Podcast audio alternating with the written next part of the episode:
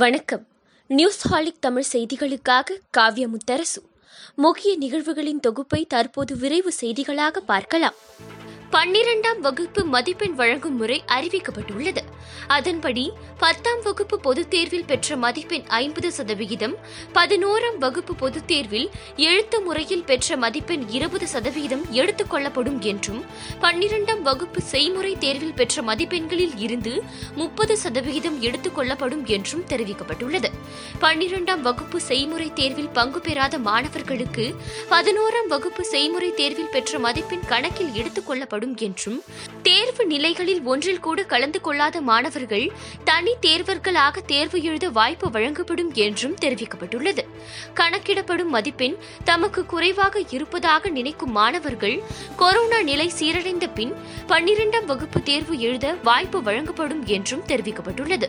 ஜூலை முப்பத்தி ஒன்றாம் தேதிக்குள் பிளஸ் டூ மாணவர்களுக்கான மதிப்பெண்கள் அரசு தேர்வுகள் துறை இணையதளத்தில் வெளியிடப்படும் என்றும் தமிழக அரசு அறிவித்துள்ளது.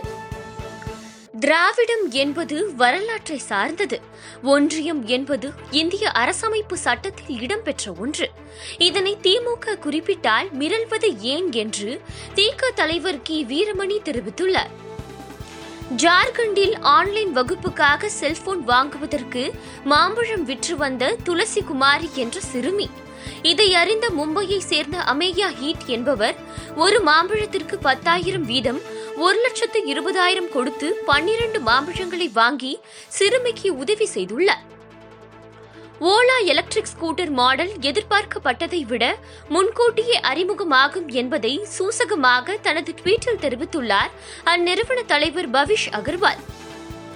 திருப்பதி ஏழுமலையான் கோவிலில் பண மதிப்பிழப்பு செய்யப்பட்ட ரூபாய் நோட்டுகளை பக்தர்கள் தொடர்ந்து உண்டியலில் செலுத்தி வருவதால் தற்போது வரை நாற்பத்தி ஒன்பது கோடியே எழுபது லட்சம் ரூபாய் தேவஸ்தானம் வசம் உள்ளது.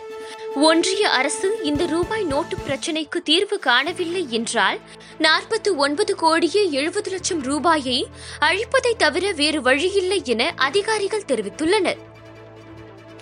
கிராம மக்கள் அனைவரும் கொரோனா தடுப்பூசி எடுத்துக்கொள்ள பயந்து ஓடிய நிலையில் தைரியத்துடன் தடுப்பூசி எடுத்துக்கொண்ட உத்தரப்பிரதேசத்தின் காஸ்கஞ்ச் பகுதியைச் சேர்ந்த தொன்னூற்று ஆறு வயது மூதாட்டி ஆதார் குமாரி பொருளாதாரத்தில் பின்தங்கிய ஆதரவற்ற முதல் தலைமுறை மாணவர்கள் இளநிலை பட்ட படிப்புகளில் சேருவதற்கு சென்னை பல்கலைக்கழகத்தில் இலவச கல்வி திட்டம் தொடங்கப்பட்டுள்ளது. சென்னை பல்கலைக்கழகத்தின் இணைப்பு பெற்ற சுயநிதி கல்லூரிகள் அரசு உதவி பெறும் கல்லூரிகளில் சேர விண்ணப்பிக்கலாம் என்றும் அறிவிக்கப்பட்டுள்ளது. மக்கள் நீதி மையத்தின் அரசியல் ஆலோசகர்களாக பழகருப்பையா பொன்ராஜ் ஆகியோர் நியமிக்கப்பட்டுள்ளனர்.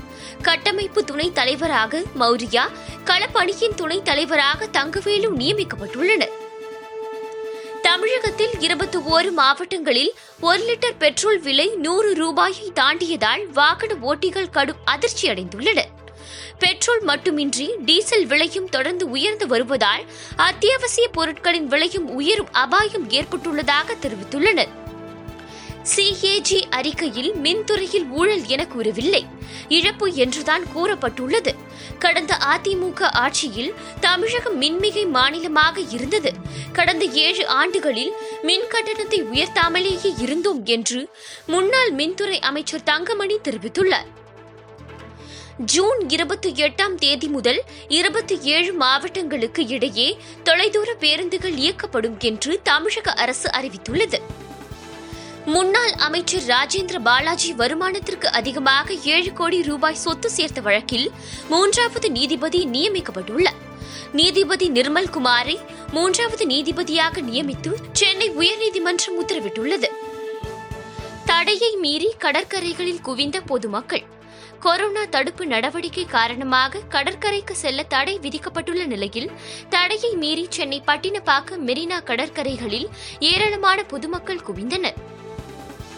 பாகிஸ்தானில் நீரிழிவு நோயாளிகள் சாப்பிடக்கூடிய சுகர் ஃப்ரீ மாம்பழங்கள் அறிமுகம் செய்யப்பட்டுள்ளது.